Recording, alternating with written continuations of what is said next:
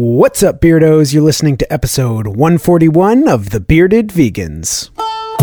Basically, our whole philosophy boils down to don't be a jerk. Don't answer the question first by not answering the question. I really hope people didn't tune in to hear us talking about beards. Beards. It's about beards. About beards. What does that mean, Paul? The big beans and the big red bowl. Red bowl. Who knows, Andy? I don't know. Welcome to the show. I'm Paul. And I'm Andy.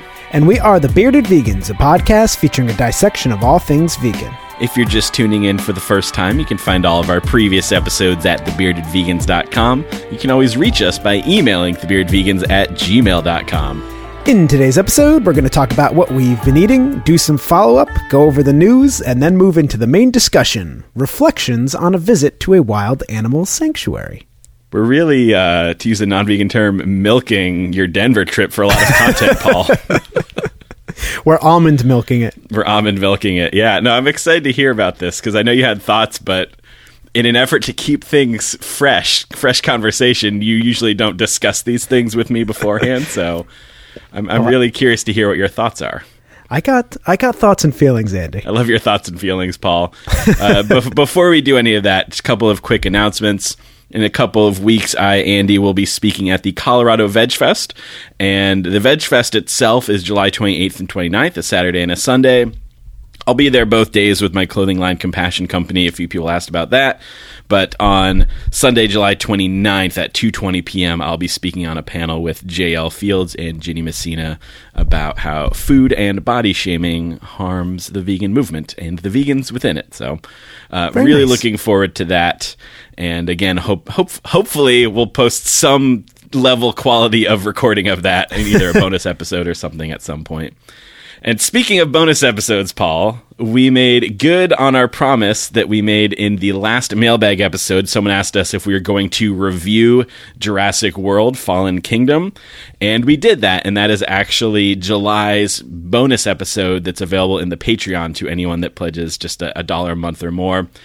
And I thought we had a pretty fun discussion about that film. Yeah, not even halfway through the month, and we already got the bonus episode up. We're doing good. We're on top of the world. Fun discussion because Paul had fun, and I thought it was a hot pile of garbage. But so obviously, we also talk about all the animal issues, or lack thereof, related to this movie as well. Yeah, Paul and I both have different opinions on that as well, so it always makes for a fun discussion. Yeah, there was a PETA article going around talking about the animal rights themes of Jurassic World Fallen Kingdom, so we kind of went through that list as well and talked about whether we thought they were prominent themes or not. So yeah, fun discussion. And you can get to that just by going to thebeardedvegans.com/beardo, following the Patreon link there. And also, if you go to that link, just a quick reminder, we did a little bonus food episode where Paul and I talked all about, Paul talked about your delicious eats in Denver. I talked about some delicious eats in Chicago, and that one's on the Patreon, but it is a free episode. So whether you are pledging to us or not, you can listen to that for free. We just put it there because we didn't want it in the regular feed, because I think if that was someone's first listen to us, they would wonder why anyone likes the podcast. But if you're to the food talk and you'd like to hear approximately 36 minutes of it, head over to the Patreon via thebeardedvegans.com/beardo. Yeah. Also, we had our live episode in Atlantic City last week, so that'll hopefully get released, assuming that all went well. But yeah, we have not recorded it yet, so assuming it didn't go catastrophically wrong, we're going to release that. In our plan is to release it not next episode, but the episode after that. So definitely look forward to that.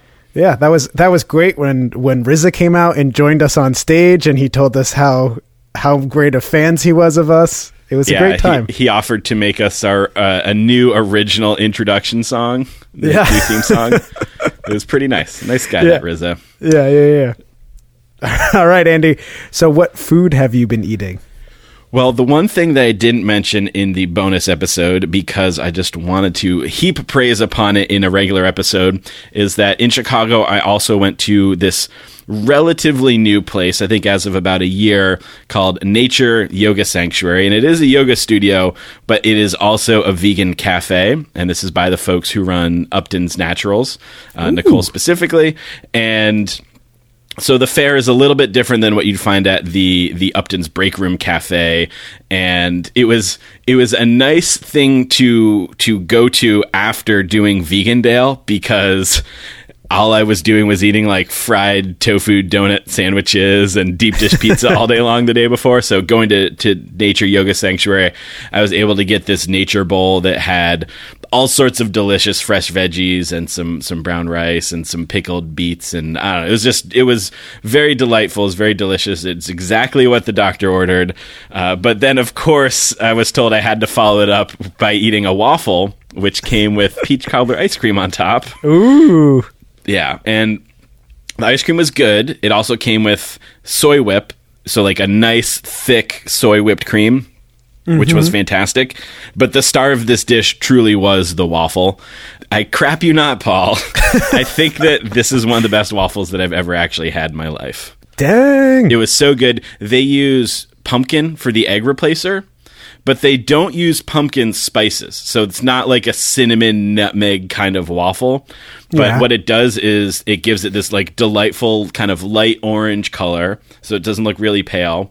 And it was a little crispy on the outside and very creamy on the inside, like in a good way, like not in a, oh, this is undercooked, but like this is intentional and this is really delightful and not quite like a bread pudding kind of creamy, but like it was just like melt in your mouth delicious. The flavors were perfect.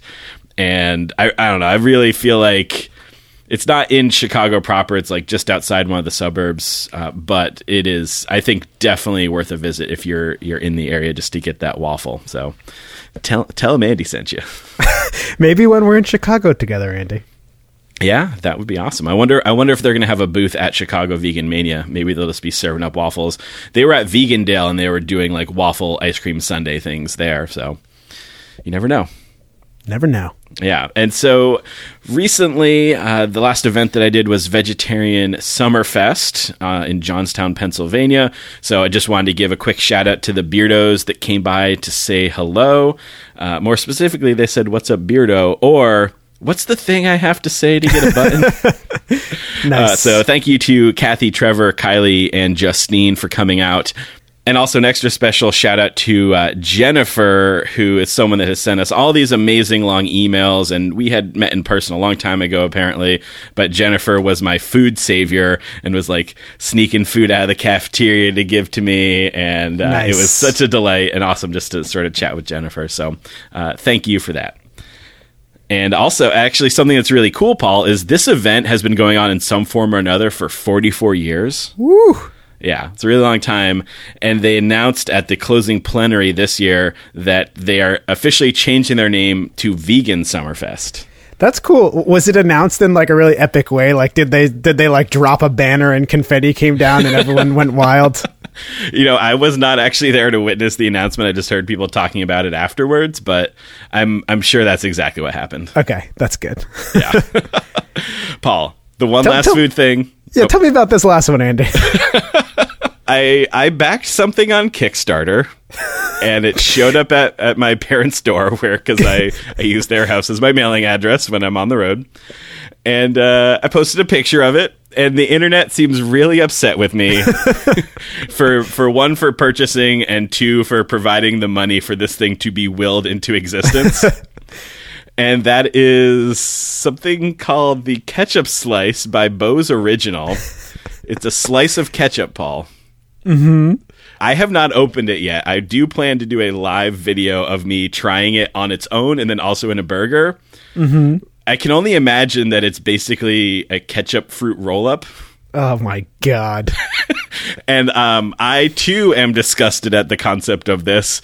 But as a thorough advocate of ketchup and just a true dedicated ketchup lover, I have to try it, Paul. I feel like you should bring some to Atlantic City, and we could get a nice raw block of tofu, put a nice ketchup slice on it, and go to town. I want to throw it into our crowd and have it like stick on someone's face. That could be. We'll have like a special giveaway, and the winner will just win one slice of ketchup. It just starts burning their skin. They're like, "Oh God, it burns! What is this?" So okay. I'm excited to try that. I think everyone should go look at our Instagram and see the pictures of this packaging and express your disgust or approval. One person across all social media platforms that I posted it on, including my personal one, gave it a heart react and said, "This seems really practical. As someone that brings sandwiches to work, but I don't want sauces to get my bread soggy, this makes sense." That person's thinking pragmatically. Yeah. So anyway, that's the old Ketchup Slice by Bo's Original. I will keep people informed on the taste of it. I mean, honestly, my biggest problem is that I feel like it's not going to equal the amount of ketchup I normally like to put on a burger. Just slap on another slice. That's true. So, all right. Good thinking, Paul. Thank you. So, Andy, I don't really have anything to report that I've been eating, except I had a delicious home-baked chocolate chip cookie that I will say, not accessible to anyone else, but very good. Did you home-bake it yourself? I did not. It was actually this family friend. Just imagine like a Lewis Black type character, but less angry, but still just as grumpy, who is now retired and has just really taken into baking and owns an industrial kitchen in his house and just loves baking. And I was visiting, so he was like, "You know what? I'm going to try making chocolate chip cookies, vegan chocolate chip cookies." The first batch of vegan cookies he's ever made, it was probably the best vegan cookie I've ever had in my life. Wow. That's delicious. It's strong praise, and now no one else can ever have it. Nope. So anyways, Andy, we got a little bit of follow-up. Yeah, I think we actually have a lot of bit of follow-up. And so the Animal Rights Conference happened two weekends ago as of the time that we're currently recording this. And we've had a lot of discussions on the Animal Rights Conference. We've had a lot of discussions, or at least a little bit of discussion about Alex Hershaft, who's the head of farm that puts on the conference and is like the sole conference chair, or at least was until about a few months ago. And so I just wanted to provide a little bit of follow-up on that. And, you know, I have been a vendor for most years, the past 5 years or so. And I personally decided to opt out of it this year because at the time, Alex was still the head, and I just didn't think in good conscience I could continue to be a vendor. People might recall, if you're looking for a lot of details, you can go listen to the episode that we did with Vegan Warrior Princesses Attack that was all about Me Too and Time's Up AR and all that, and we talk a little bit about this, but you know, essentially Hershaft was expressing publicly a lot of support for Wayne Pacelli, who was outed as an abuser at HSUS, and it was just like not a good climate, and I felt like it would be a good year for me to sit it out. And then I made that decision, and then I booked Vegandale, Chicago, and then in this like 3 week period when I made that decision, right after Alex stepped down and Don and Jen took over, and Jen has been like the real person behind everything at the conference for a while now anyway, but was greatly hindered by Hershaft, unfortunately. So all of a sudden I was like, "Ooh, I don't know. Did I make the wrong decision? Like, should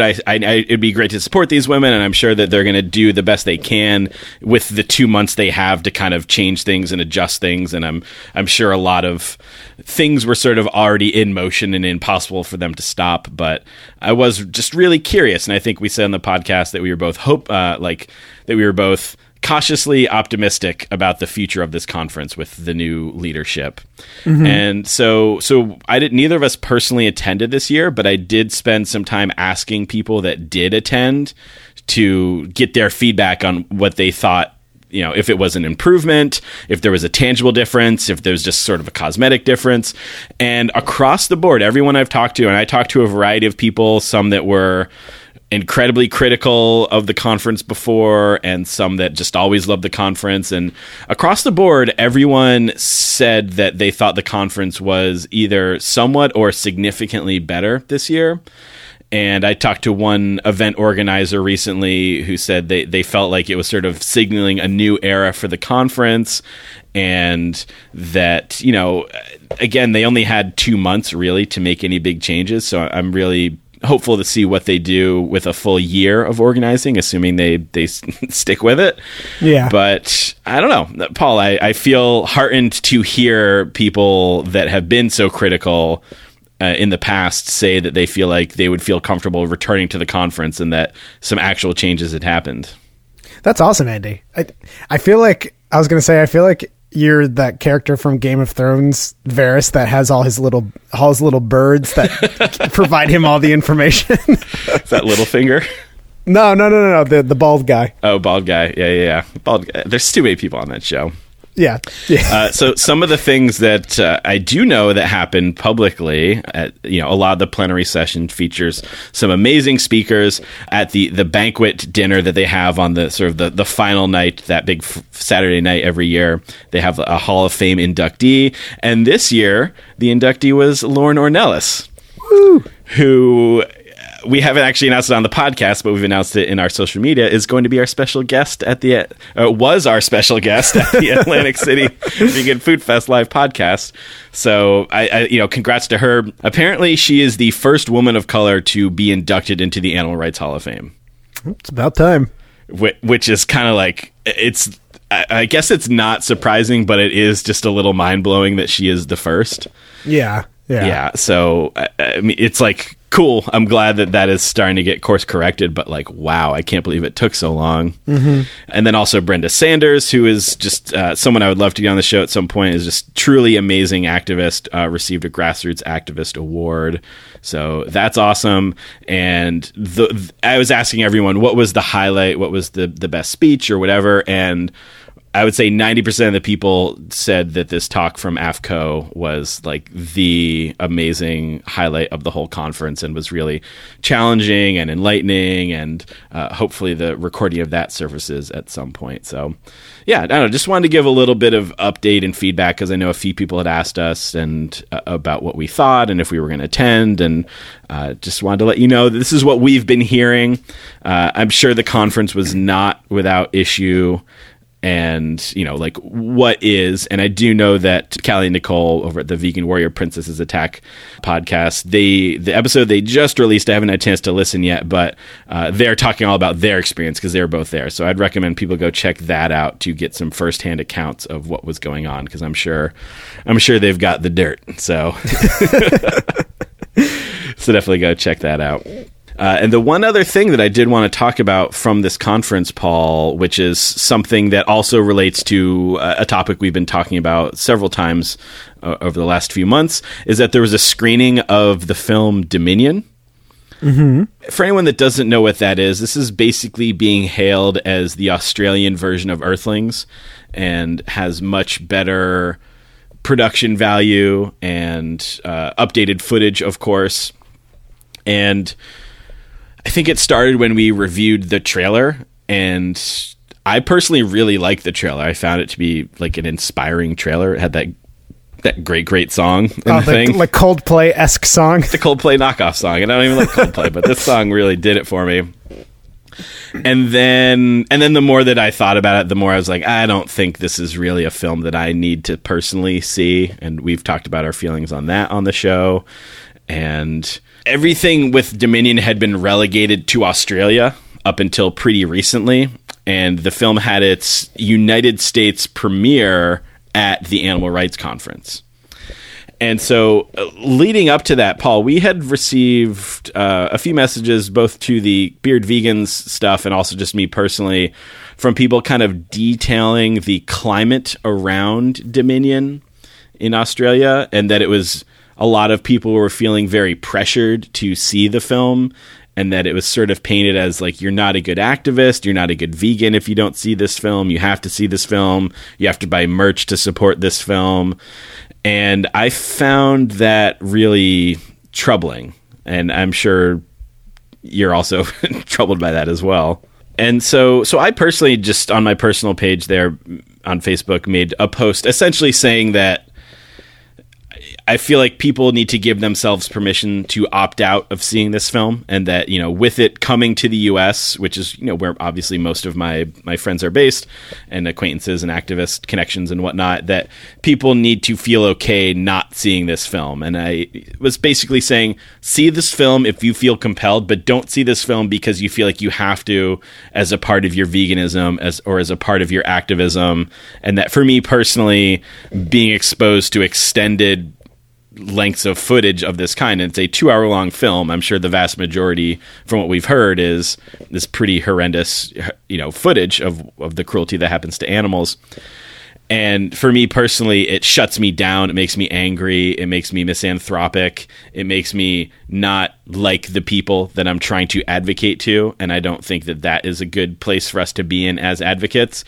So for some people, it might be inspiring. And I'm sure for many, it has already inspired them. But I basically want to offer a dissenting opinion to that view that you must see this film and that it's our duty as vegans to see this film. And I found that this post resonated with a lot of people. I think a lot of people were I'm sure I was not the first person to say it, but at least on my Facebook wall, a lot of people were kind of saying that they'd been waiting for someone to kind of say this and express this opinion. And I also got a lot of people that were confused by what I was trying to say, which, you know, a lot of people sort of defending the film and defending the usefulness of graphic animal footage. And I guess I want to say, like, I do not deny that this film could have the potential to have a lot of impact on people. I you know, Paul, we've had our discussion pretty early on in the podcast is about, like, the usefulness of graphic imagery. Like, do we need graphic imagery in order to advocate? And I think we both feel kind of on the fence about that. But I mean, I guess I feel like, ultimately, given the state of emergency that animals are in, I guess I feel like it is everyone, if anyone is going to support those industries and exploit animals and have a view that animals are mere property, I kind of feel that people should see that footage. I don't know how you feel about that, but like, as far as anyone that's not vegan already, like, I kind of, I don't know. I guess I just feel really conflicted because I do understand that it's traumatic to see.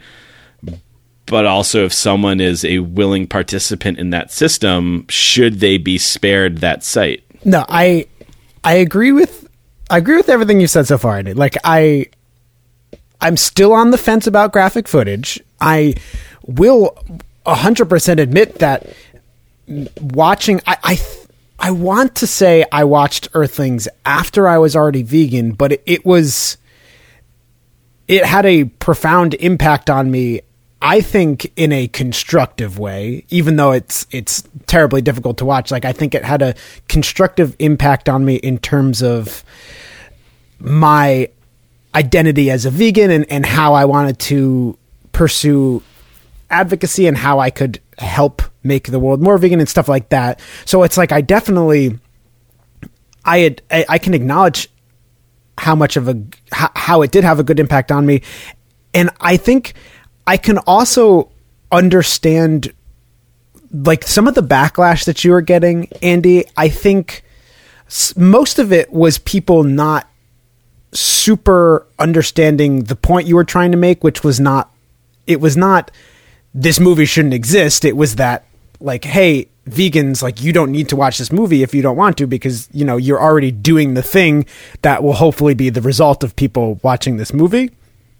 But I will say, Andy, I think I can empathize a little bit if the person, someone who was criticizing you about that post, is trying to say, like, this is not, like, your post. Obviously, I think, Andy, your Facebook friends, there are probably more vegans in your Facebook friends than someone that's not vegan, obviously, but it wasn't like a vegan Facebook group. So someone, I think, could make the argument, by you posting this, a non-vegan is going to see that. And even though this is not the point you were trying to make, a non-vegan could grasp onto, like, oh, this is someone saying, this is a vegan, someone that's in this, that's entrenched in this, saying, like, you don't need to watch this movie if you don't want to. Even though, Andy, you are a wordsmith, you are great at getting your points across.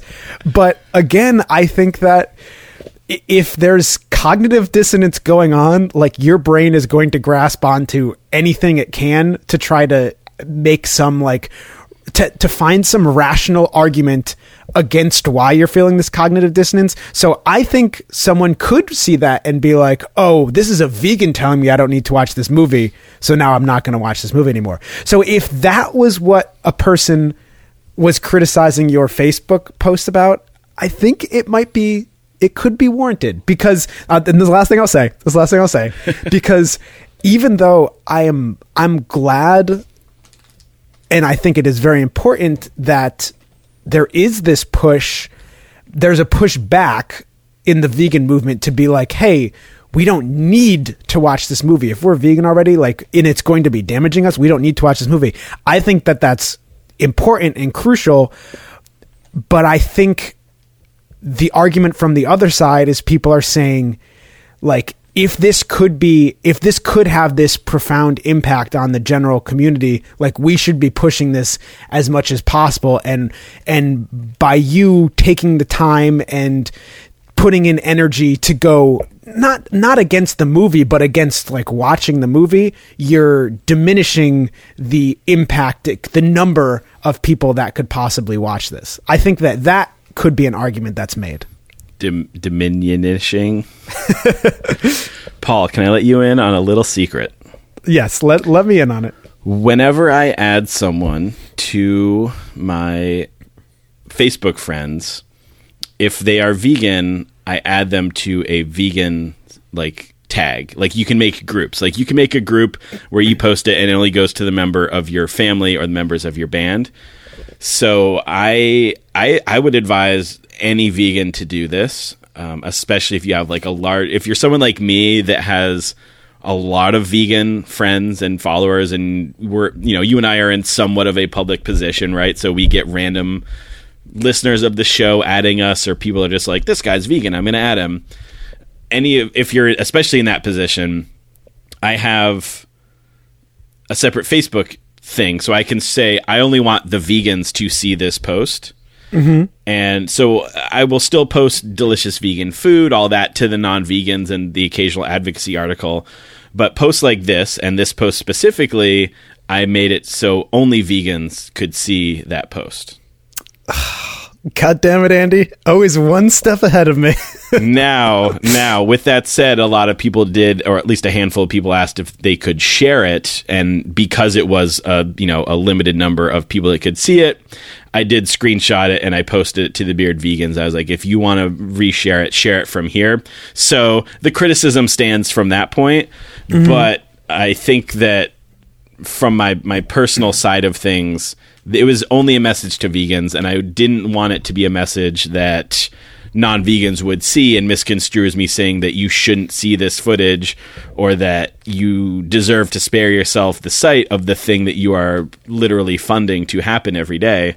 So yeah. I think that's a Facebook strategy that I would recommend to everyone. And that's the place, and the vegan only thing is something where that's where I'll post internal criticisms of the vegan movement, because I don't want anyone to take that as a excuse to not go vegan. But I do think that it's like important to discuss these internal issues within veganism.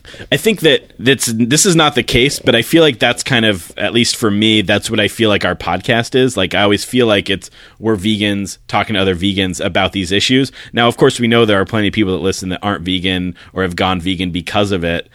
And I've had people tell me that they really appreciate the fact that listening to this podcast gives them an insight into the thinking of the ethical vegan and how we, at least you and I, break down certain issues and, mm-hmm. All of that stuff. So I think that is also valuable, but I think it's really important for us to be wary of who our audience is when we're saying certain things. Oh, Andy, I tried to throw it at you and you threw it right back at me. I don't know if you saw the smug smile on my face the entire time you were bringing that point up, but I was feeling real smug.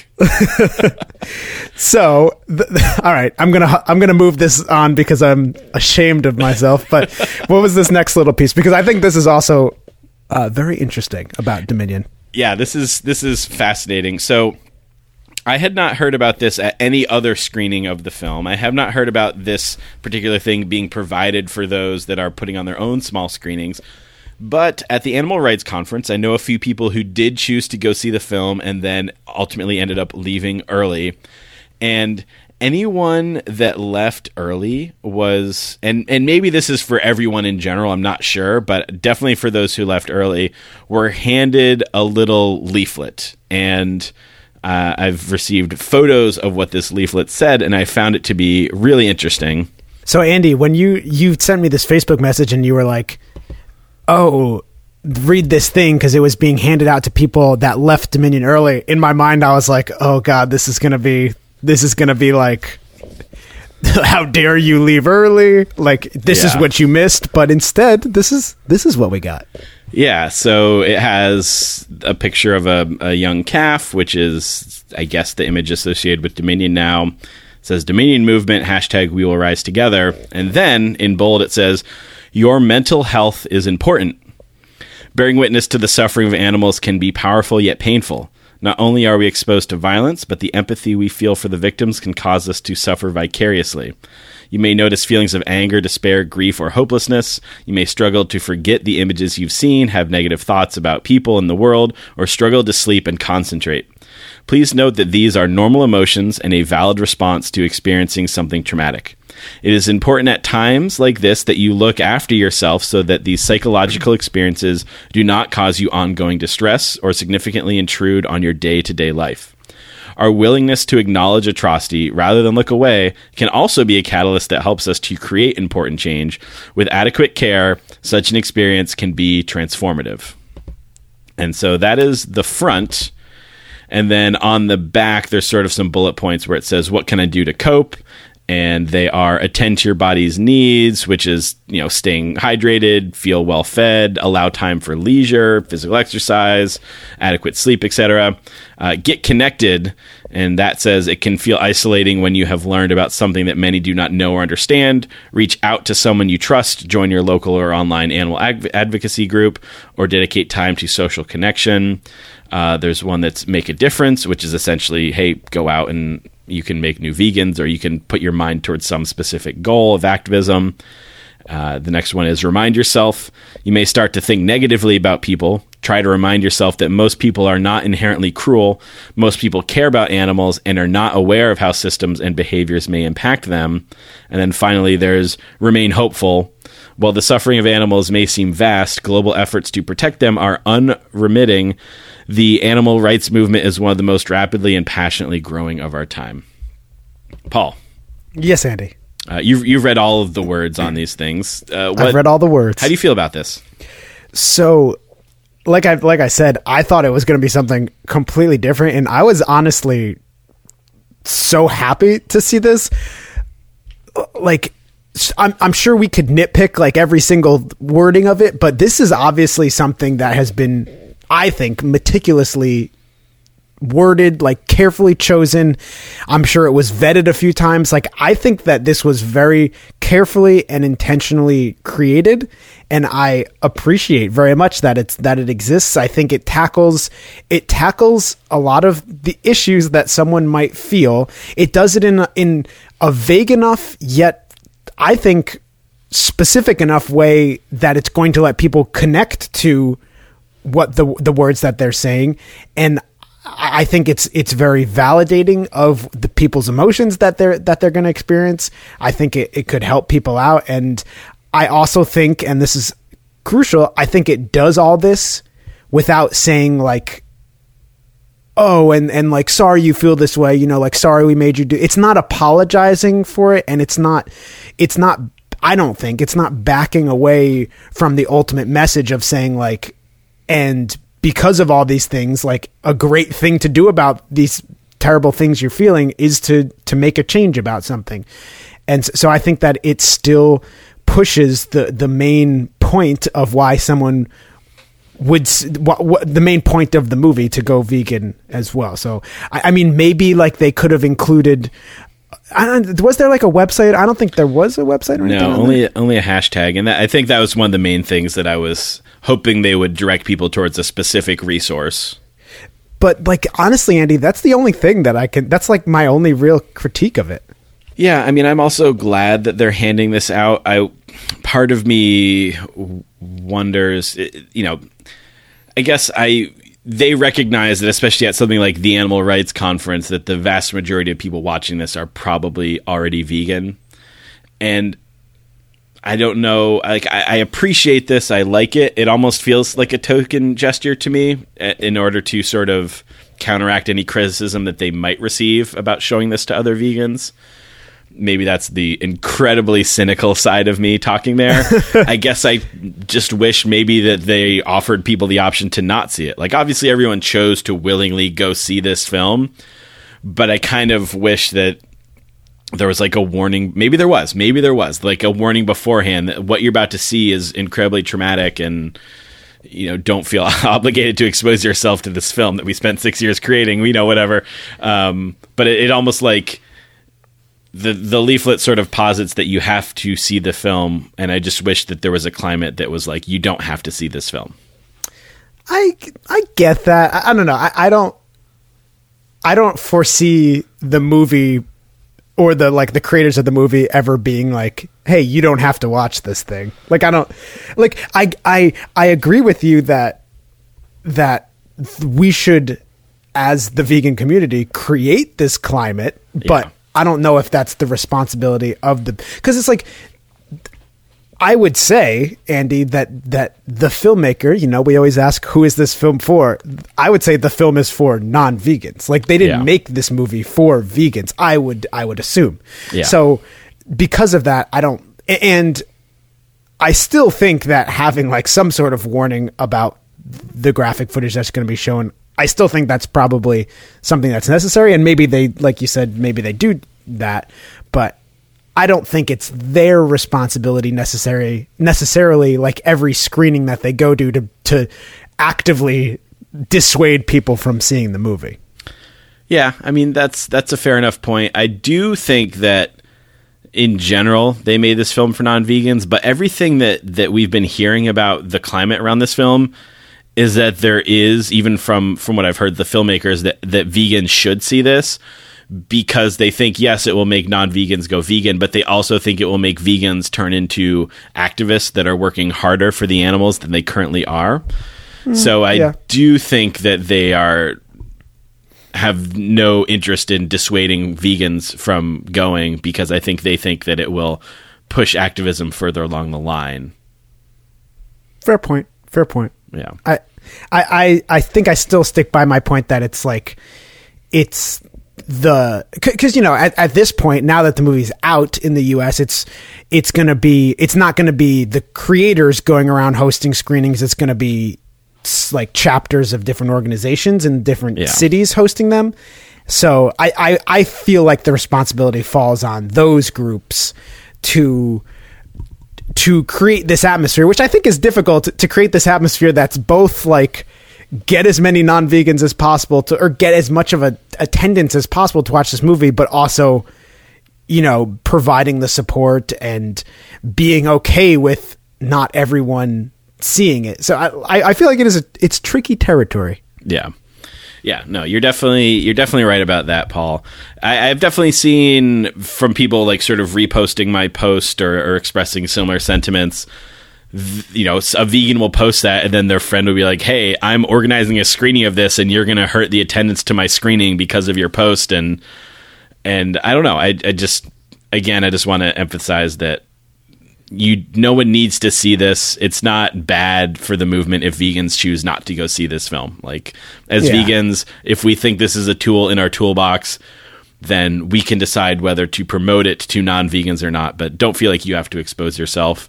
If you do want to see it, it is now available online at watch.dominionmovement.com, and you can rent it for 72 hours for 99 cents, or you can just straight up own it, like streaming digitally, for $4.95. So people can see it, and they can judge for themselves if they do choose to put themselves through that. And apparently also the filmmakers are making a bid for Netflix right now, and a lot of people are being encouraged to contact Netflix and say, hey, put Dominion on your thing. Apparently it's a process that could take 2 to 3 months, but Honestly, I don't know if it would have as big of an impact as like What the Health, which seems like everyone and their mom has seen at this point. But this film getting on Netflix, I feel like could have a big impact. I think it would have a big impact because I think that the footage would be so shocking that even if a relatively few amount of people watch it, it would cause enough stir to like get some of the news coverage that What the Health got, which would then prompt more people to watch it. Like, I think even if just a few people watched it, it would drum up enough, I don't want to say controversy, but it would like quickly become a What the Health type situation where it's like, this is now, even if you're not vegan, like this is the thing to watch, I feel like. Yeah. And I think especially because they keep adding new celebrity narrators to this thing. Hopefully it doesn't become like a Unity situation, Paul, with 100 different narrators, but oh my God. But you know, Joaquin Phoenix and Rooney Mara, I think, were the original two narrators, and they've added Sia and Sadie Sink and Kat Von D. So, I mean, I think with those names attached to it as well, it could, if it got on Netflix, have the potential to be very wide reaching. So wait, I don't understand what that means. Does that mean like Joaquin Phoenix said something, but now in the next iteration of the release it's just said by someone else? Yeah, I'm assuming it just means that people re-recorded lines. I'd be so pissed. Cuz you need the spotlight, Paul. Typical. Imagine if in Unity, like originally it was just like, I don't know, Russell Simmons or someone who said the entire movie, and then he goes to watch the movie and he has like one line in it. That's what he gets for being an abuser. Yeah. Yeah, imagine if like the new people are like told just figure out things to yell in the background or like slip in between, and there's like Flava Flav is in there just like doing little interjections. Yeah. It'd be great. Yeah. Okay, so with all of that said, Paul, it's time, 45 minutes in, it's time to get to the news. Here we go now. Okay, so we just got two news stories, but two really interesting ones. Okay, so the first one, Paul, is animals accorded same rights as humans in Indian state. And this was July 5th from The Telegraph. So I guess this is coming off the heels of the Luxembourg story that we recently talked about, about animals being afforded a lot more rights, but still feeling like it was kind of falling short. So let me read from this article. An Indian court has ruled that all animals should enjoy the same rights as human beings, saying, quote, they have distinct personas with corresponding rights, duties, and liabilities of a living person. In a landmark ruling, the Uttarakhand High Court on Wednesday accorded the status of legal person or entity to animals in the northern state. The judges bestowed the status on, quote, the entire animal kingdom while ruling on a set of guidelines to prevent cruelty against animals. The judgment, which would need to be ratified by the National Supreme Court, is meant to act as a deterrent to poachers, companies that pollute the natural environment, and those who abuse pets or wildlife. So you'll notice a certain class of animals have been left out of that. But the court said, quote, the entire animal kingdom, including avian and aquatic ones, are declared as legal entities. And this is kind of interesting. The court basically declared all residents of the state as being guardians of animals. Like, you have to take care of these animals now. And so I found out that under Indian law, there are two types of legal persons. And so there's sentient human beings, and then there's what's known as juristic persons. And so that could be minors, as in like young people, not those that go in mines, companies, trusts, wards of the court, or people with mental incapacities. And so this is interesting because in some case that we talked about recently where the court ruled against the Non-Human Rights Project in Stephen Wise, where the judge wrote the dissenting opinion, but essentially said, you know, it's clear to me that although chimpanzees are not the same as humans, they deserve some status that's between object and sentient being. Yeah. And so this is almost getting at that. I'd imagine we must have some sort of designation like this in the US as well, but so this is kind of it's like elevating animals above mere property, but not in the same category as a sentient human being. So it's putting animals in that second category? Yeah. Yeah. And so this whole thing is, it's basically aimed at protecting wildlife, especially endangered species. But there are, it does address animal agriculture a little bit. So let me read a little more from this article. So the ruling banned the use of spikes or other sharp implements on farm animals, and also said that if the temperatures exceed 37 degrees Celsius or drop below 5 degrees Celsius, Paul, whatever the hell that means, that nobody is, quote, permitted to keep and harness any animal used for the purpose of drawing vehicles. It also called for high visibility markings on animal-drawn vehicles on public roads. And it was actually, this whole thing sprung from an incident involving horse-drawn vehicles or animal-drawn vehicles and them needing more sort of protections and things like that. So I looked at a bunch of different articles about this, and the only thing that I found about anything to do with animal agriculture was these sort of welfare-y measures that were, you know, no use of sharp spikes and the temperature has to be all right and can't keep the animal just sitting there in the harness, whatever. So I feel like a lot of these headlines are kind of misleading, because This one that we're reading from The Telegraph is animals accorded same rights as humans in Indian state, which it's clearly not the case. And then, of course, a lot of the vegan outlets are picking it up and saying that same thing, like animals given same rights as humans, same status as humans, things like that. And that's not the case. And that, you know, again, this feels like it's a nice step forward, especially for the endangered animals and the animals that people don't eat, but it doesn't seem to be that meaningful for the animals that people eat. I didn't see anything about animal testing or whatever, but maybe there are sort of implications of that just sort of naturally will flow. But I don't know. What do you think?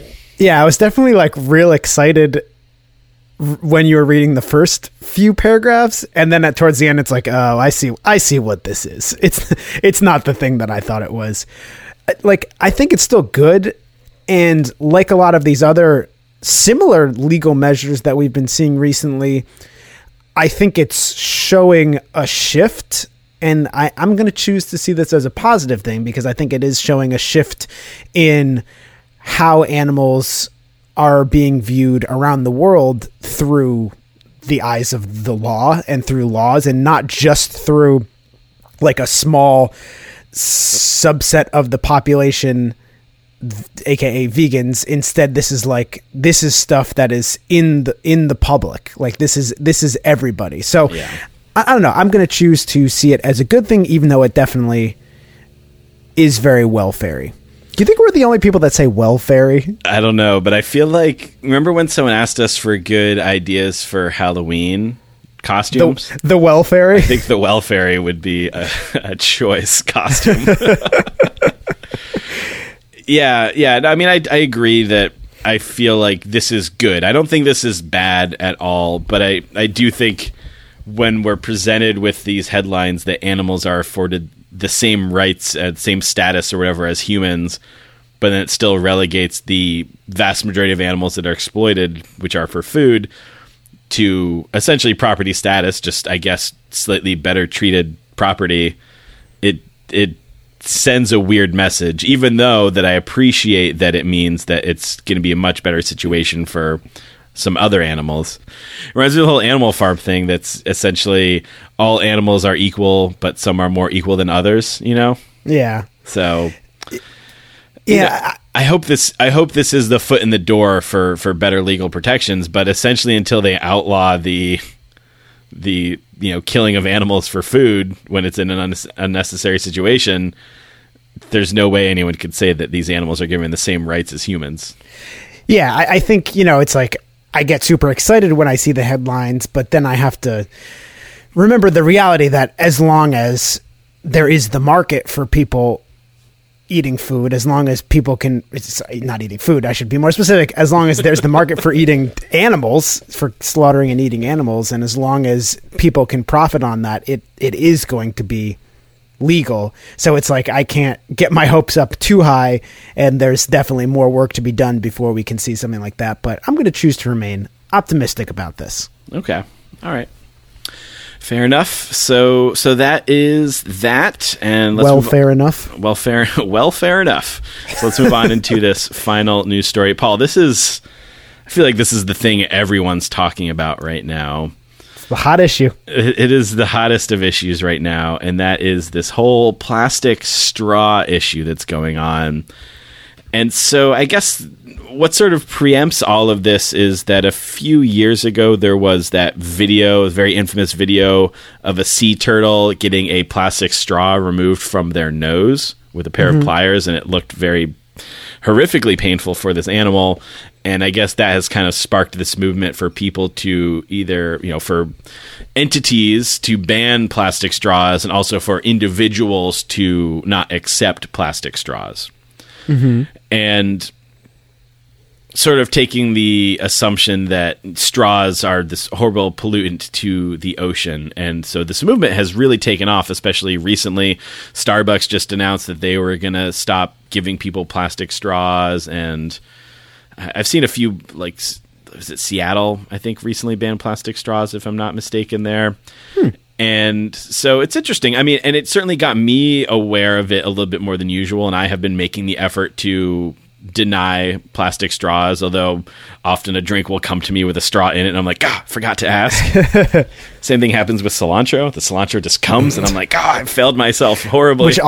Which also should be banned, according to Andy. Yeah. Do you know how much of the ocean is polluted by cilantro? Because people eat it and they go, oh, why would anyone put this on a sandwich? And then they just throw it away. In the ocean. Yeah. It's horrible. It's horrible. So found this really interesting article from Bloomberg, which said plastic straws aren't the problem. So I wanted to talk about what is the actual problem and how it relates to our show. Although I guess all environmental pollution relates to our show because environmental pollution affects animals. Anyway, so this article talks about the anti-straw movement that's happening, and then talks about how some studies found that at the very most, straws account for, at the most, 0.03% of the plastic in the ocean. Yeesh. Yeah. So straws are kind of the at the forefront of this movement to clean up the ocean, but it's a very, very, very, very, very minor part of what's actually destroying the ocean. So let me read from this article. A recent survey by scientists affiliated with Ocean Cleanup, a group developing technologies to reduce ocean plastic, offers one answer. Using surface samples and aerial surveys, the group determined that at least 46% of the plastic in the garbage patch, which is this big mass of plastic in the ocean, by weight, comes from a single product. What could it be, Paul? What could it be? It's fishing nets. Ugh. Yeah, and so this 46% number is getting thrown around a lot now by like animal advocacy groups. But the article then says other fishing gear makes up a good chunk of the rest. So the vast majority of the plastic in the ocean is either fishing nets or other fishing gear. And I almost wish that they would. I haven't seen anyone say what the total percentage of those two aspects combined is, and I feel like that would be even more powerful.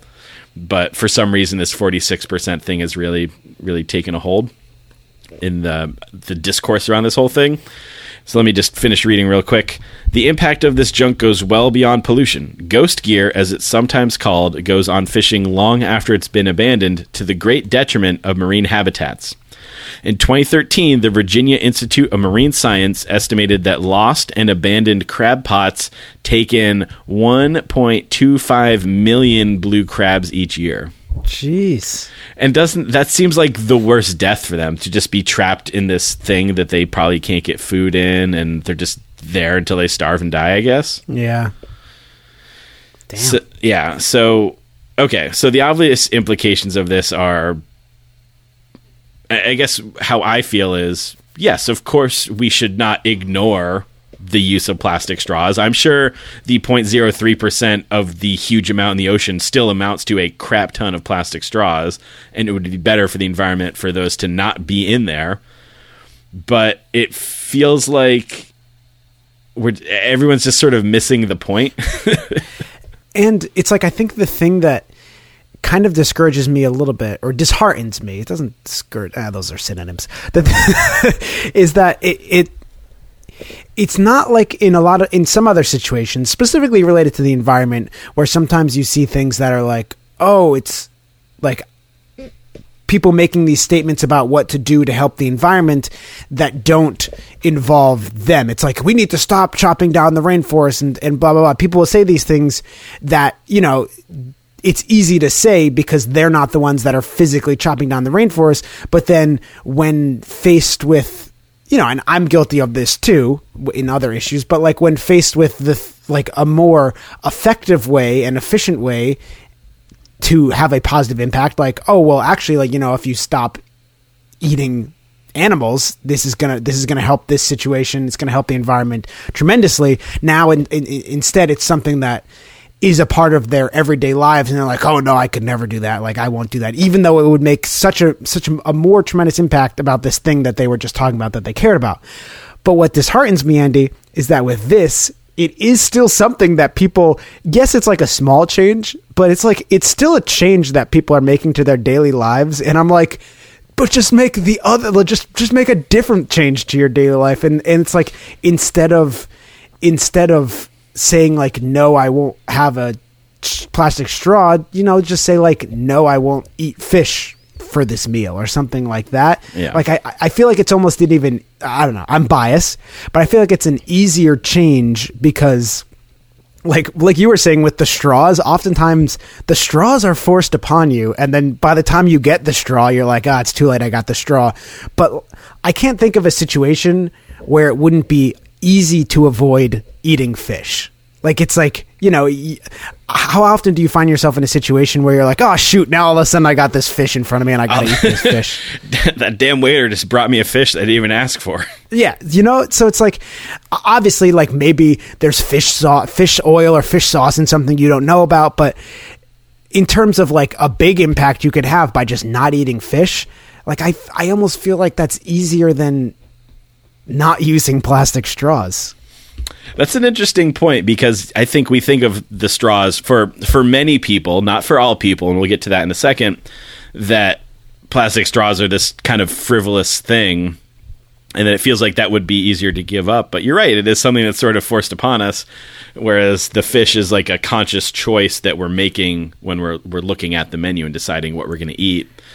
I do think, though, that your analogy is a little bit off in regards to the rainforest, because I think the rainforest being chopped down and the ocean being ruined, you know, are both things that happen indirectly because people pay for, you know, animal products, whether it's aquatic or land, you know.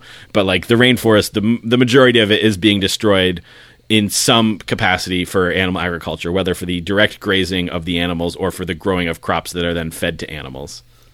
No, I totally agree with you. I was trying to think of something, and I think it still holds a little bit, because I think if you asked most people if they were against chopping down the rainforest, most people would say, yes, I'm against chopping down the rainforests, but they would still be unwilling to do the thing that like contributes the most to chopping down the rainforest. Yeah.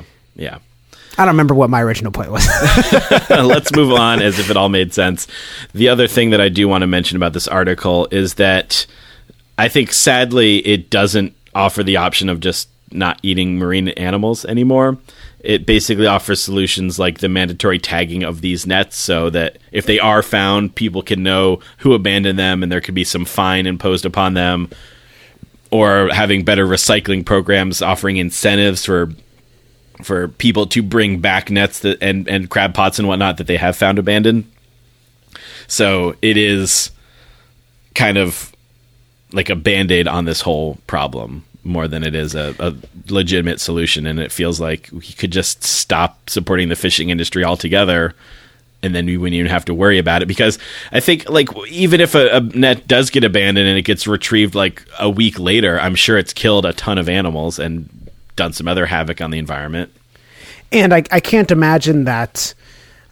Maybe I'm wrong. I don't know how this stuff works, but I can't imagine that if this issue of abandoned fishing gear and all the the fishing gear in the ocean, if it's this monumental, like, I cannot imagine that they're going to be able to clean up all of that stuff. Like, it's almost like the solutions are like, oh, we'll be able to, like, bring all these back and recycle them. And if the issue is this bad, like, I can't believe that telling the fishermen, like, oh, now you have to do this extra thing.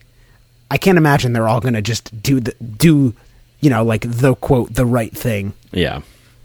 They're probably just going to do the thing that's easiest and that their bosses tell them to do because it's the most cost efficient and whatever. It's still going to be a shitty issue. Yeah. And I'm thinking, well, even if there is some law that you have to put a tag on your net so people know who it belongs to, you think they would just cut that tag off before they dump the net, you know? International waters, Andy. Anything's legal. I guess so. Okay. So the last thing I do want to mention about this issue, because I think on the surface, a lot of people, myself included, would say, "Oh, a plastic straw ban also seems like a good idea. Like, people should stop eating fish, and we should ban plastic straws."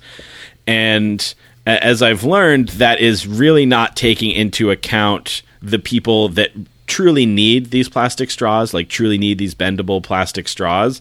And I think that we're doing a great disservice to not consider those needs of people. And I found a really great article over at Bitch Media from July 10th, which is titled The Ableist Fight Over Plastic Straw. So I just want to read a little bit from that to offer another perspective on this. Straws represent independence for some disabled people who can't drink on their own without one and who would otherwise need the help of a caregiver to drink. Others need a straw even when drinking with assistance because of hand tremors, limited muscle control, or other issues. Telling disabled people that they should rely on support or slop fluids all over themselves is infantilizing, but also dangerous. An aid isn't always available to help someone take a sip, and dehydration can be fatal. While alternatives to plastic, such as glass, metal, silicone, and paper exist, some express concerns about their practicality and usability. Metal may cut a person's mouth, for example, while paper isn't sturdy enough for someone with limited muscle control. Now, let me tell you, Paul, at Amy's drive-thru in California, they use paper straws in their milkshakes, and those things suck. Pun, excuse the pun, but they certainly don't seem like they're sort of a, you better drink this very quickly or else this straw is just going to be totally useless. And I should try and find it and post in the show notes if I can dig it up, but I saw a really good chart that was sort of, it listed every alternative that people have offered up for these plastic straws, and then it gave all the reasons why they don't necessarily work for everyone in every case. And so I just think that's really important to consider these things. You know, I don't think that means that those of us who do not have a need for them should just be like, oh, well, we have to have straws all the time. Like, if we don't have the need for it, I think we should get in the habit of denying single-use plastic utensils and straws at every turn.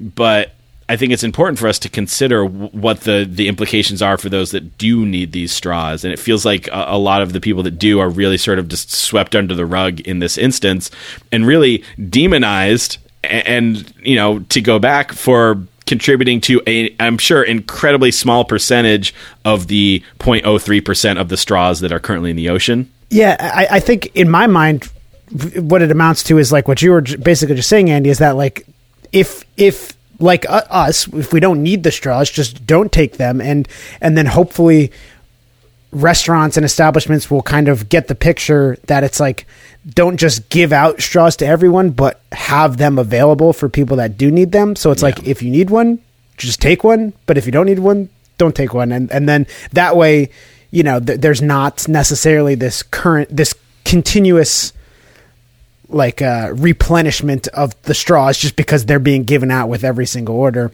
Yeah. Of course, I feel like this gets into issues of capitalism, and it's like if straws aren't constantly being replenished, they're probably not being bought by the company, and then the people that are making them aren't going to keep making them. So I feel like it all comes down to overthrowing capitalism. Yes, indeed. And on that note, actually, so I posted about this, and listener of the show, Mandy Ruthless, commented that I just wanted to read her comment. in general, I think capitalism tends to transfer the weight of guilt back onto our shoulders at every chance. I try to do my part, but I get angry when giant corporations cause such harm and are held to no expectations while we're taking short showers and using reusable straws. Which is totally correct. I think that sort of there's all this individual responsibility, and I don't think that looking at it through this framework means that as individuals we just go, well, it's all the corporations and my impact is very minimal, so I shouldn't do anything. You know, I think it goes back to the whole there's no ethical consumption or capitalism thing, which to me is like, okay, I get that, but also I'm still going to try my best under the system that we're in. And we ignore the fact that there are these companies that are probably contributing significantly more and actively lobbying for their ability to contribute so horribly to the environmental destruction. And then the energy gets focused on demonizing people that need plastic straws to survive. Yeah.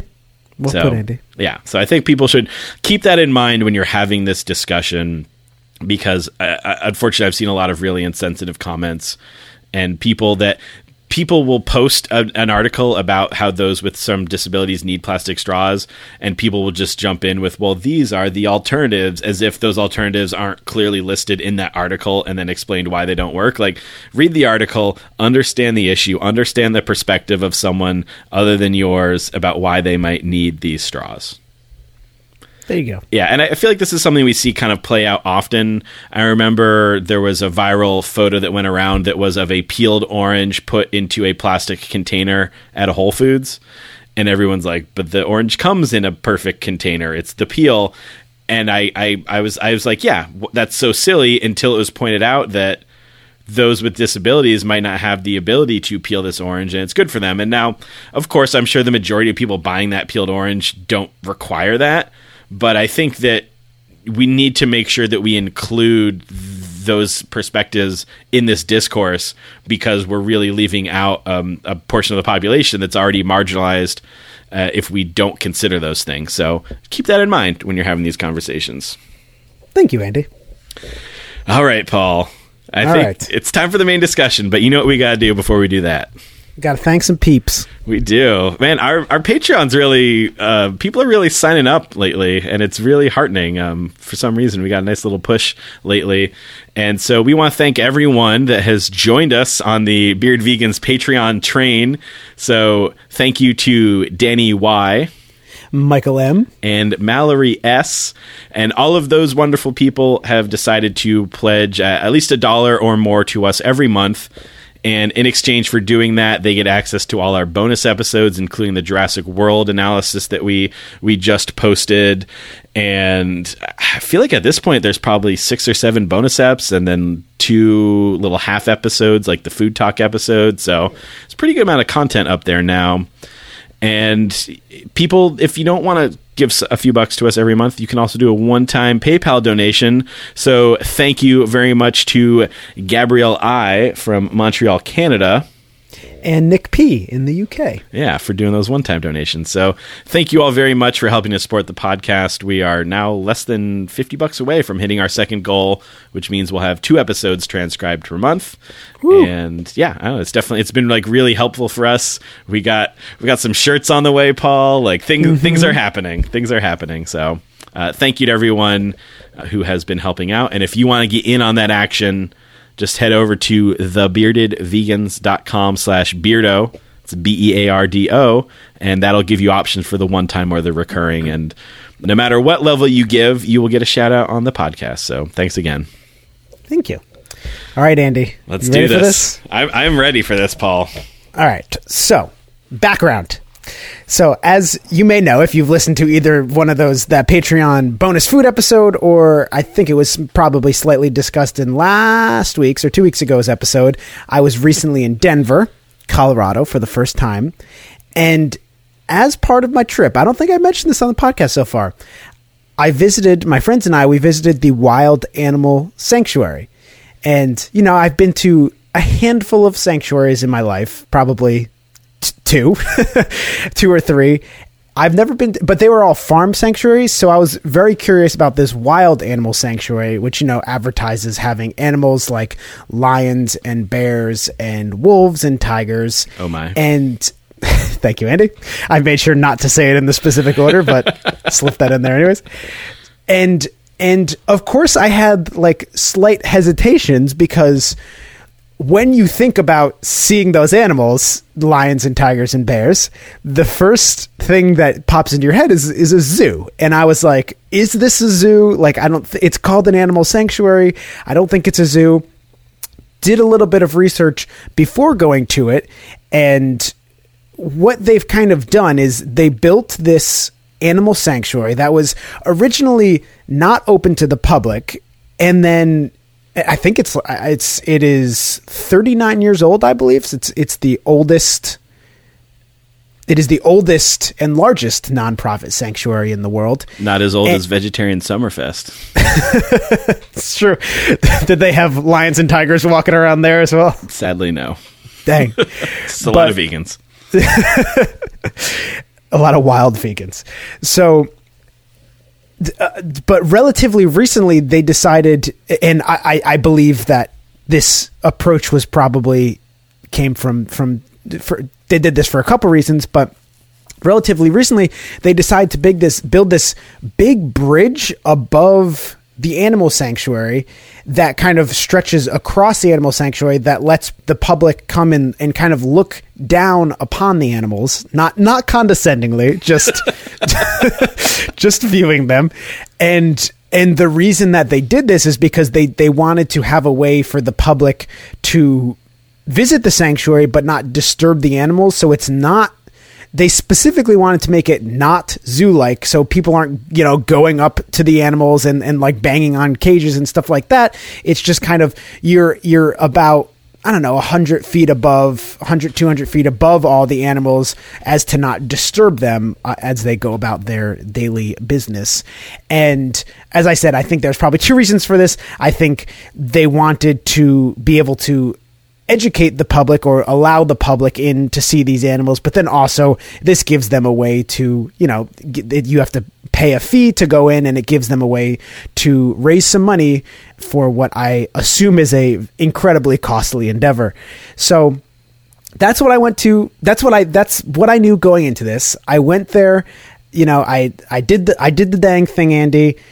It was awesome. Like, it was cool to be able to see these animals in a non-zoo setting. Like, this is essentially, unless I came across a tiger in the wild, like, I can't imagine I would have a chance too many other opportunities to be this close to one.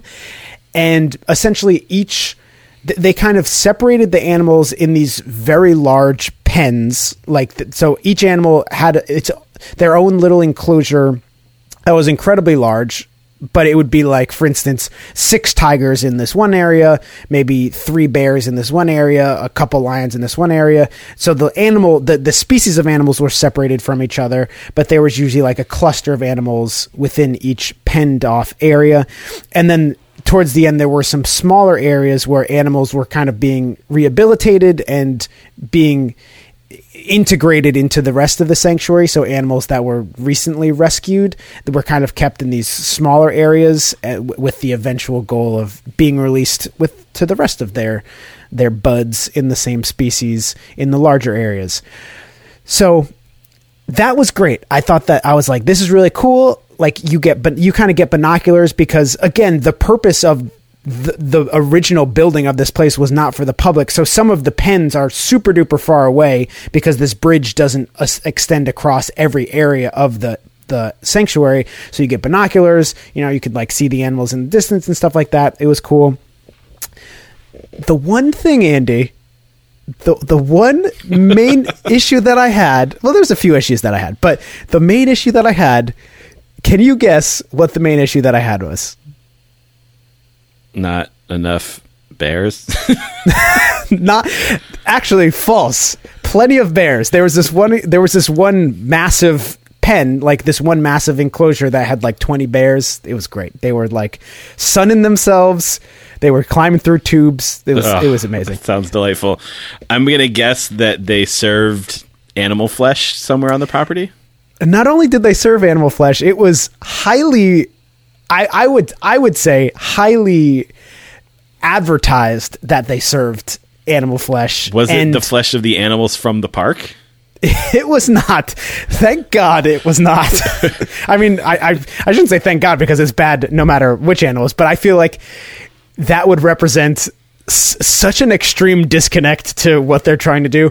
But like when you drive into the park, into the sanctuary, like right away, there's these big signs that say like food and drink served here. They had their own in the welcome center. They had like a big cafe where they served like, you know, pizza, like pepperoni pizza and hamburgers and steaks and all this stuff. And like, I feel like out of the pretty extensive menu that they had, the vegan options were probably French fries, and I think they had a falafel burger, but I didn't even ask if that was like, that's probably vegan, but nothing was advertised as vegan. I'll say that. Like I did some searching around to the websites and stuff like that, typing in like Wild Animal Sanctuary, vegan, trying to see if they ever used that word.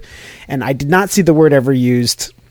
I saw that they occasionally do like banquet, like fundraiser banquets, and I couldn't find a menu for those, but I imagine if that's the type of stuff that they serve at the sanctuary itself, I imagine that these banquets are also not super vegan friendly.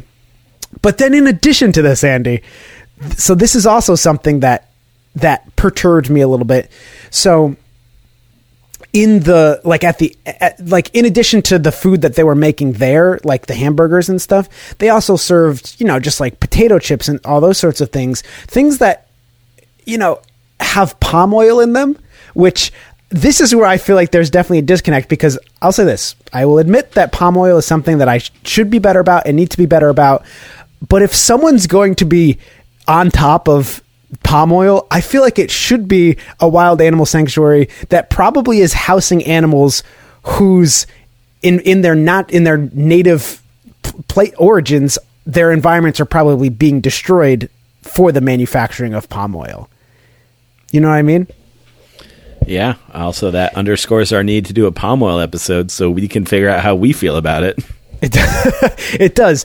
But so like that aspect of it was incredibly disappointing to me. Like throughout the when you're going on the walk, there's like little plaques for people that donated, or occasionally there'd be like a bench that would have like the names of donors if you donate enough money.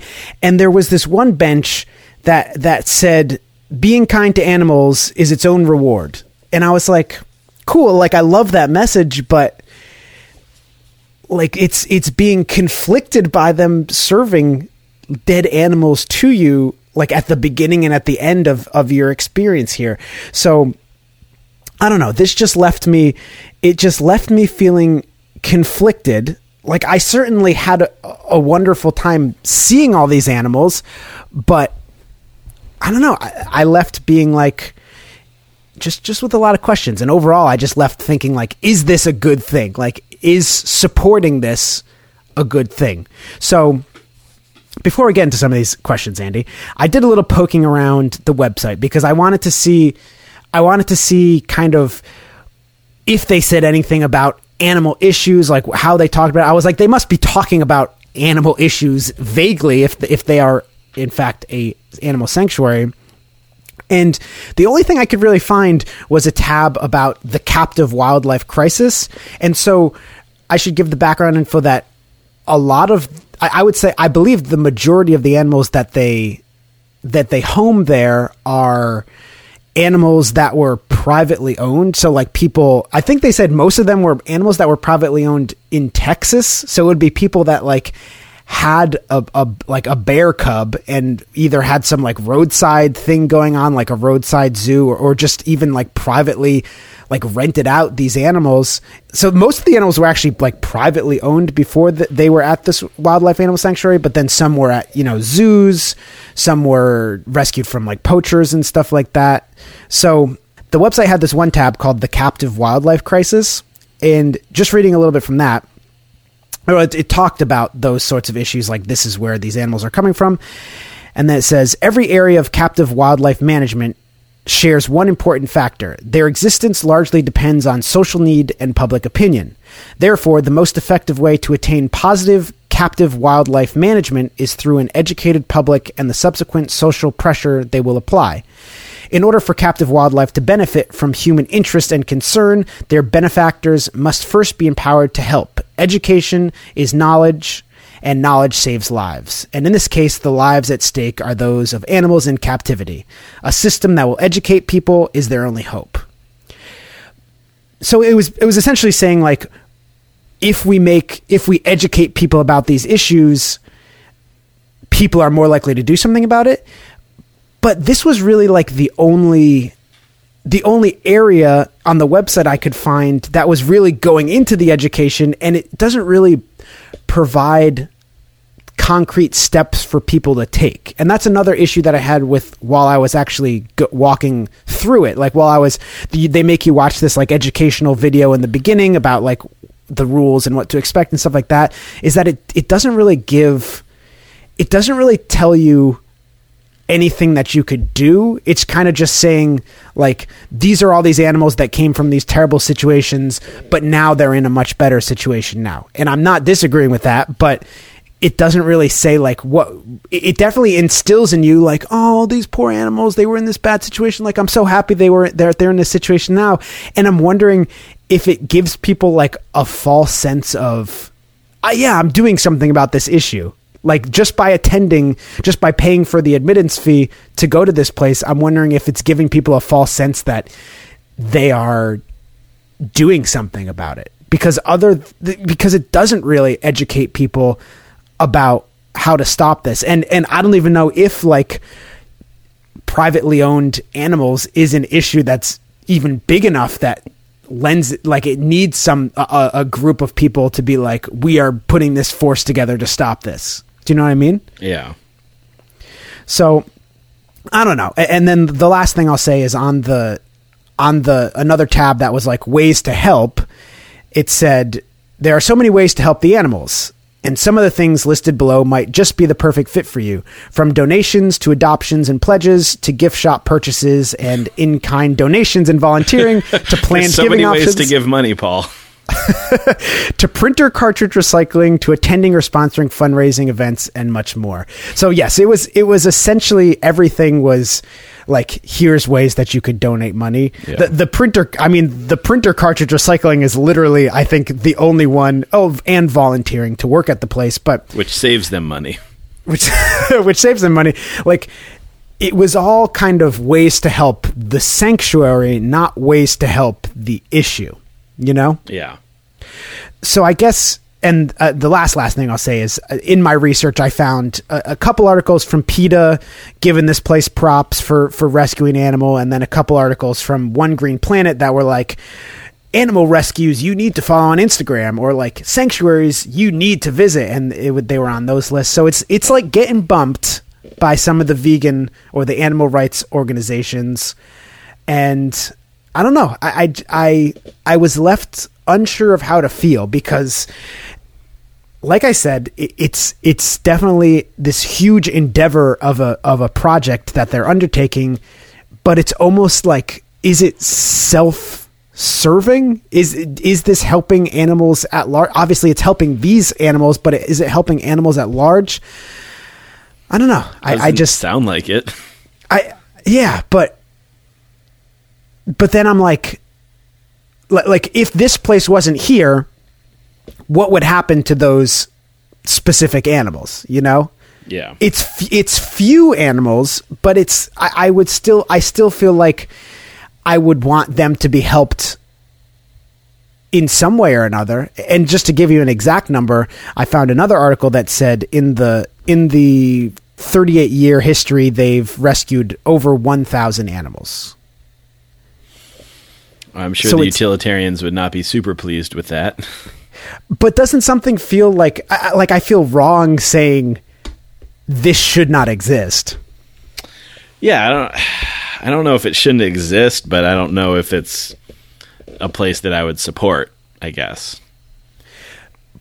But so if vegans don't support it, then it's just does this fall into the category of like, this is the animal thing that non-vegans should do? I just don't know if like, I don't know. I feel like that's not a good enough answer, because this feels like something that that I should back, but I don't back it. You know, Paul, I almost wish that we did. We were thinking about talking about this in the Jurassic World episode, and now I almost wish that we did, because it relates to a theme that you were talking about in terms of Jurassic World's animal rights theme. So a little preview for that bonus app if you haven't listened, but you were kind of saying you thought that if there was animal rights themes in Jurassic World, that they were lowest common denominator, like the lowest possible bar for something to be considered animal rights. That's what this kind of feels like, because the animals that are being seen at this sanctuary typically aren't ones that are being consumed by humans on a regular basis, right? Yeah. And so it feels like, well, yeah, of course, just like everyone says, of course we shouldn't destroy the rainforest or the oceans. And people are saying, well, yeah, of course we shouldn't make tigers go extinct. And of course we should rescue, lions, whatever it might be, that are animals that we hold in high regard. So, I'm glad that these animals have been rescued, but I don't really know how much of an advocacy purpose this sanctuary is serving based off of what you're telling me. So, like, what do you think if the average... What's the average person's name? Jeff. If the average non-vegan Jeff goes to this, like, what do you feel like... How would they feel about animals when they left? I mean, I know that you sort of... that in their website, right, they say, this is not a zoo. Yeah. But it feels like it's just sort of a step away from a zoo in that regard. Like, I appreciate that they really remove the humans and there's not people like banging on glass or whatever, right? But it feels like it's just going to maintain that disconnect that some animals are more equal than others, that we can go and observe these animals in captivity and then go eat a burger, and that there's nothing conflicting or hypocritical about that. So, I mean, yeah, I'm glad. I almost wish this wasn't something that the general public could go and see. Like, I'm glad these animals have been removed from whatever horrible situation they came from, but it's just reinstating the idea that animals are fine for us to use, and that there are certain animals... we get dogs and cats in our homes, maybe a parrot, and then we get lions and tigers and bears, oh my, in a zoo, right? And then there's the pigs, chickens, turkeys, cows, and fish that we eat, and that there's no rational reason why we should consider them to all have the same rights. Like, clearly they are on different categories, and this seems like this sanctuary is just very clearly maintaining those distinctions, those arbitrary distinctions. I don't think I thought about it like that, because in my head, and I was ready to rebut you, Andy. I was going to say, I very much felt like this was different than a zoo when I went. And maybe this is just me like justifying me going and paying them the $30 that it costs to go in there and being like, that money didn't go towards something terrible. But you just bought some hamburgers, Paul. But I think they do a pretty good job of saying, like, this is not a zoo, and these are the reasons why this experience will be different than a zoo. But something that you just said has maybe changed my mind about this, and that's, like, it is still in people's minds, even though they're seeing these animals in a non-zoo, and not exactly in a zoo scenario. I have to admit that probably a lot of people are going... because these are, quote, zoo animals. And they're like, I want to see these animals, but I don't want to feel bad about seeing these animals. So in a way, it's like, even though a lot of the messaging on the website and in person is saying these animals are not entertainment, I would have to admit that for a lot of people that go, it probably is entertainment. Like, it's entertainment-like purposes. Yeah. I think unless people are really being beat over the head with a specific ethical message, they're just looking at it as a different type of zoo, or like a zoo that they can feel okay about visiting if they have an issue with a zoo. So I will say this, because again, keep in mind that this was not open to the public until recently. So it wasn't I don't, intentions aren't everything, and maybe intentions don't count for anything, but it certainly at first was not intended to be open to the public. But I did see something that just like a couple months ago in March, they were fundraising to purchase. So right now it's in Keansburg, Colorado, and it's 789 acres, but they are fundraising to purchase this huge plot of land in southern Colorado that's over 9,000 acres. And damn. And from like a couple little videos I saw of that, and I was trying to figure out, like, is this place going to be open to the public? They said that it was only going to be open to like the you know, like the premium donors and the 1%. The 1%. Are they breeding dinosaurs there, Paul? And it was only going to be open for, and even they were only going to be allowed for like special events. So it's not going to be like this one. And I guess that's better in that regard. But on the other hand, like they're trying to raise, it's going to cost $5 million to buy the land. Mm-hmm. And then, like, you know, put in all the. I think it might just be $5 million to buy the land, but then they also have to like build it up and you know, put fences and stuff. Yeah. So that the animals don't just Jurassic World the animals don't just leave. Spoiler alert, and fly around like Colorado. But they really should have gotten those pterodactyls. So I guess. That's better. It's better in that regard because if it eliminates the zoo-like quality of it and is just focusing on like the saving animals, the rescuing animals quality of it, that's good. I'm still hesitant because I'm like $5 million. That's a lot of. It's like not a small amount of money. Let alone that's just to purchase the land, but then to like upkeep it and stuff, it's going to be tremendously expensive. But then when I say that out loud, now I'm just like, am I being an asshole? Because am I condemning all these animals that could have been saved to not being saved? Yeah. I mean, and think about how many movies we go see that took $30 million plus to make that we don't say that money should have gone to something else or whatever. That's true. And I totally agree with that. But at the same time, I'm sure that this sanctuary is more likely to be getting money from people who are even slightly more inclined to be donating to animal related issues rather than the next Deadpool movie. Yeah, fair enough. Which maybe this is like what you were talking about before, where you're saying like, are we putting the blames on ourselves rather than the corporations? And you know, the little amount of money that many of us are able to donate, like, yes, it can make an impact, but I feel like we aren't going to, as individuals, we aren't going to be the only thing that changes this. So I don't know. I don't know, Andy. I'm still very conflicted about it. Yeah. I think that for me, if I was visiting Denver in 2 weeks, like I actually am, it's not a place that I would go out of my way to see. I think given everything that you've said, I visited Big Cat Rescue in Florida once, and they're a group that has a big presence at like the Taking Action for Animals conference. I've never seen them, I don't think, at the Animal Rights Conference or any other event.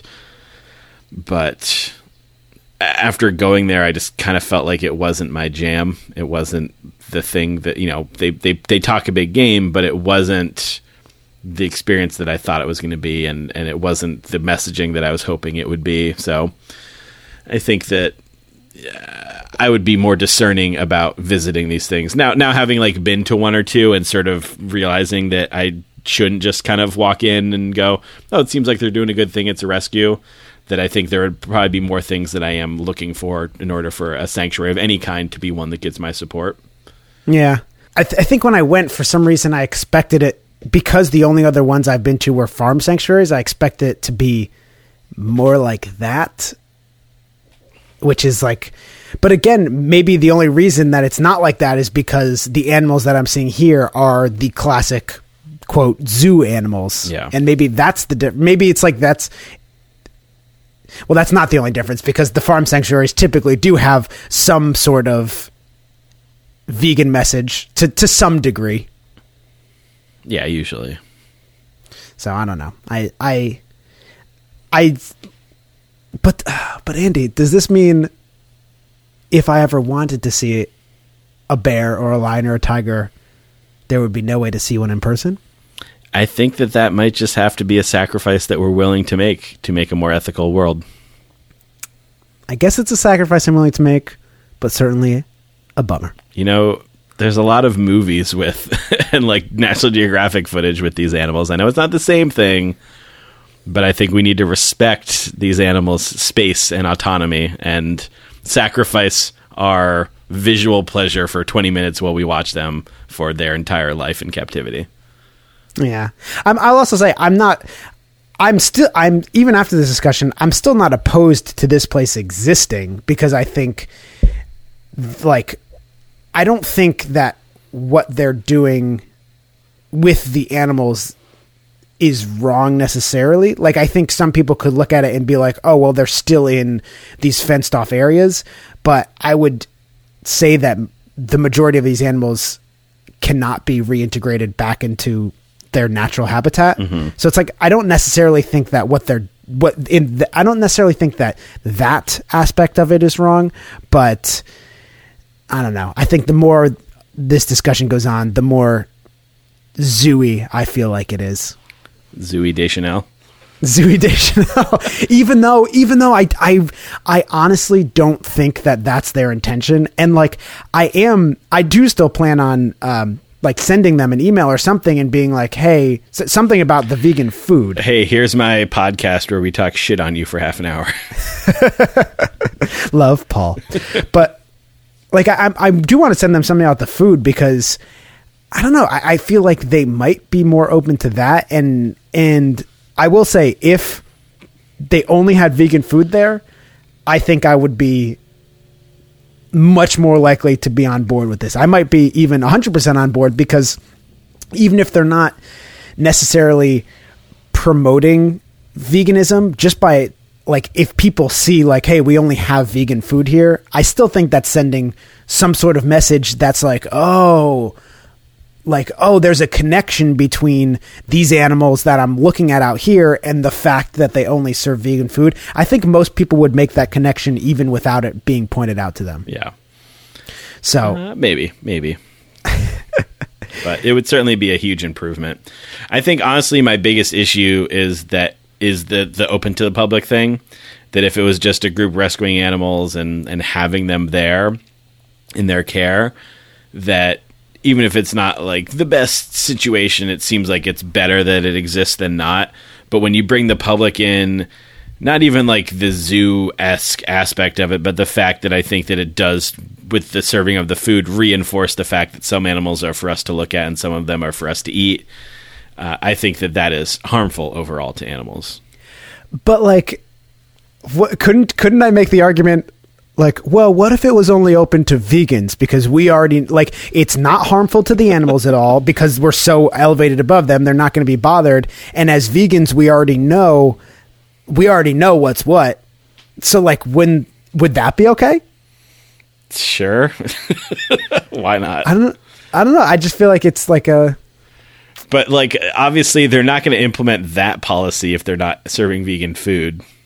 No, I know that they're not, but I'm just saying, I do think that I don't believe that that's a realistic thing to happen, but I do think that there is some in between, I do think that there's something between what it is now and having it still exist, but not open to the public.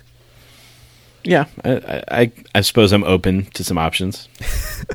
Well, I'm going to write a 20-page dissertation about it, Andy. I'll have it on your desk by Friday morning. Make it Thursday night. I guess the last thing that I'll mention is, I think it's something I think is worth mentioning. And we talked about this ages ago on the podcast, but Brother Wolf Animal Rescue actually, which, you know, we mentioned this change.org petition, but more recently we mentioned Brother Wolf because they were the ones that implemented that vegan week in Seattle, North Carolina, Asheville. Yeah. Big jump from Seattle to North Carolina. Yeah, they implemented that vegan week throughout Asheville. They were the ones behind that. So this is obviously a place that is not only doing animal rescue work, but also they are walking the walk. They are not just talking the talk. They do a lot of animal rights stuff, but we'll include this link because it's still active, this change.org petition that was put out by Brother Wolf Animal Rescue to try and basically to get other animal organizations like other animal sanctuaries or what's the word I'm looking for with dogs and cats? Shelters. Thank you. And other animal shelters to basically adopt a vegan ethic. And I think that if, like, I'm going to send, like I said, I'm going to send something to this Wild Animal Sanctuary, but they must also be on Brother Wolf's radar if they are the biggest animal and oldest animal, wild animal sanctuary. Yeah. So, yeah. But I don't know. Maybe I'll let them know. I'll slip them a note underneath their door that says "Hot tip, Wild Animal Sanctuary, in need of complete vegan overhaul." Yeah. Cool. Yeah, we'll put a link to that in the show notes for people who want to sign that petition. Yeah. All right, Andy. I think that's all I got to say about this. But you know, if any of you out there have either been there or if you got your opinions about this, we want to hear them. Send us an email to thebeardedvegans@gmail.com. You can comment on our Instagram or our Facebook, just The Bearded Vegans. We love hearing from you. We sure do. Really, really lights up our lives when we get emails from people. So, Andy, do you have anything coming up? Yeah, this coming weekend, July 21st, I'll be at Compassion Fest in Hamden, Connecticut. Then July 28th and 29th, as I mentioned at the top of the show, I'll be at the Colorado VegFest in Broomfield, Colorado, right outside of Denver. The 29th is the day I'll be speaking at 2:20 p.m. July 29th, Paul, you're going to be at the Jimmy Jam at Skyland's Jimmy Animal Jam Sanctuary in Wantage, New Jersey. People figure it out. August 4th, I'll be at Pittsburgh VegFest, Pittsburgh, Pennsylvania. August 5th, I'll be at the WNY VegFest in Buffalo, New York. So all those events, come find me or Paul behind the Compassion Company table. Just look for the unicorn shirts and the bright green tablecloth.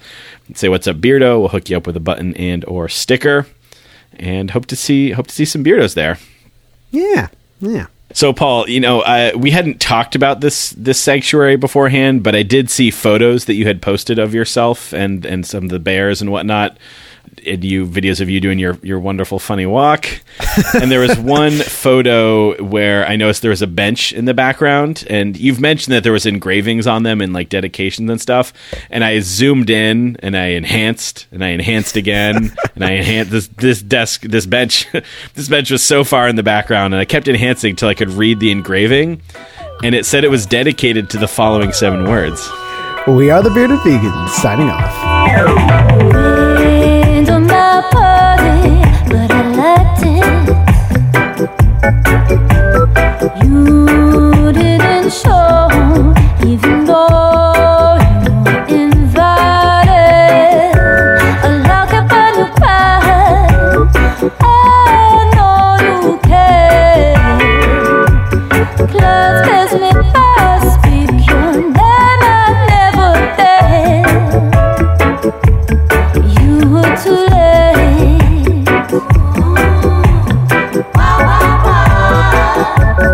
You were too late.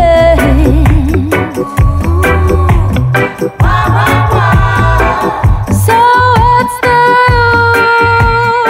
use? Really, I know. And also an extra special shout out. It's happening early. It reminds me of the whole Animal Farm, the George Orwell. George Orwell. Unless I came across a tiger, I can say that word. Unless I came a tired girl.